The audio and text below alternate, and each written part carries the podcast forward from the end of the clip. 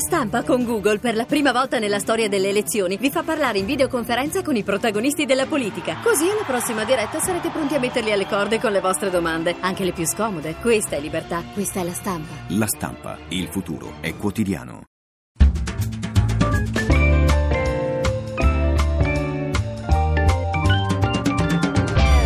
Il campionato? Rivediamolo alla radio.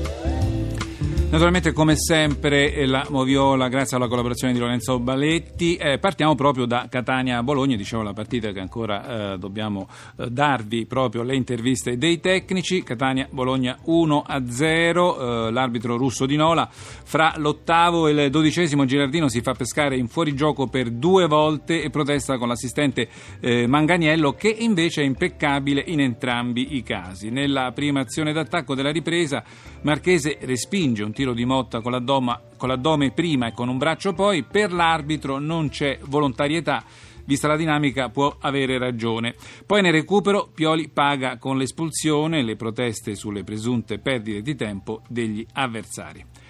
Genoa-Udinese, eh, Genoa-Udinese 1-0, quindi il successo della squadra Ligure, arbitro calvarese di Teramo, al 26esimo Borriello si lamenta per un intervento di Angella che nell'area friulana gli porta via il pallone in modo deciso ma corretto. Un minuto dopo ci sta tutta la munizione a carico di Bovo che con una brutta entrata impedisce a Pasquale di proseguire l'azione a tre quarti campo. Poi al 36esimo ci sarebbe un rigore per il Genoa per una trattenuta ai danni di Borriello se l'attaccante genoano non fosse finito in fuorigioco. Corretta comunque l'interpretazione dell'arbitro calvarese. A metà ripresa Padelli recupera proprio davanti alla linea di porta un cross di Borriello per Rossi. Altra partita, Napoli-Sandoria, l'unico pareggio del pomeriggio 0-0, eh, arbitro doveri di Roma. Cavani non subisce fallo da De Silvestri al sesto quando manca la deviazione dopo la respinta di Romero sul tiro di Insigne. Ingiustificato quindi il boato del San Paolo che chiedeva il calcio di rigore. Cinque minuti dopo Cavani si mangia una palla a gol riprendendo un tiro sbilenco di Amsic, posizione regolare la sua, lo tiene in gioco Gastaldello. Attento in questo caso l'assistente Nicolai. La prima munizione arriva alla mezz'ora, ne fa le spese Campagnaro che sgambetta Costa nei pressi dell'area di rigore napoletana, poi Mazzari si infuria ma ha torto. Dal calcio di punizione succede di tutto in area di rigore, l'arbitro Doveri lascia correre invece di fischiare un paio di falli dei Doriani in fase d'attacco. Nel finale del primo tempo manca una punizione della, alla Sandoria proprio al limite dell'area per un fallo di Berami che invece del pallone trova le gambe di Poli. Al 69esimo l'episodio di maggiore spessore.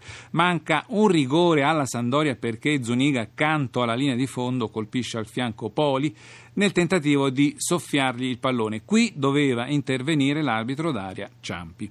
A quattro minuti dal novantesimo De Santis, uscito fuori porta, si aiuta con il braccio per frenare l'incursione di Maxi Lopez. L'arbitro fa giocare invece di concedere la punizione alla Sandoria e ammonire il portiere giallo non rosso, perché l'argentino non aveva la chiara occasione da gol.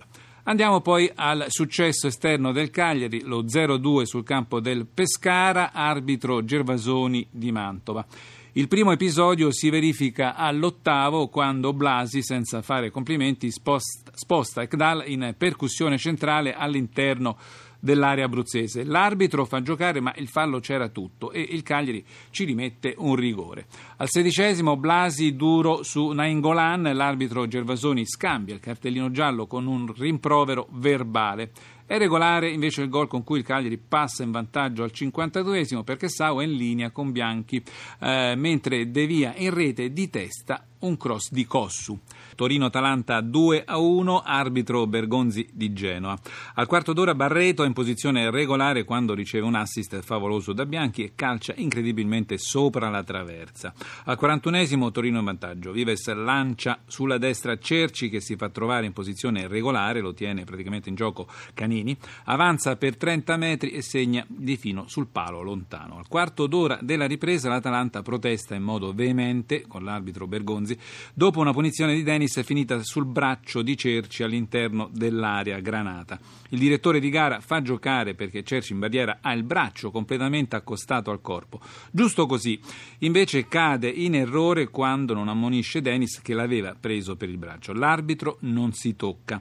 Alla mezz'ora della ripresa l'Atalanta si porta in parità con un rigore realizzato da Dennis, punita un'uscita del portiere Gillet che trova le gambe di Livaglia invece del pallone. Per lui solo ammonizione in quanto l'attaccante bergamasco aveva completamente sbagliato il controllo e non aveva quindi la possibilità di segnare.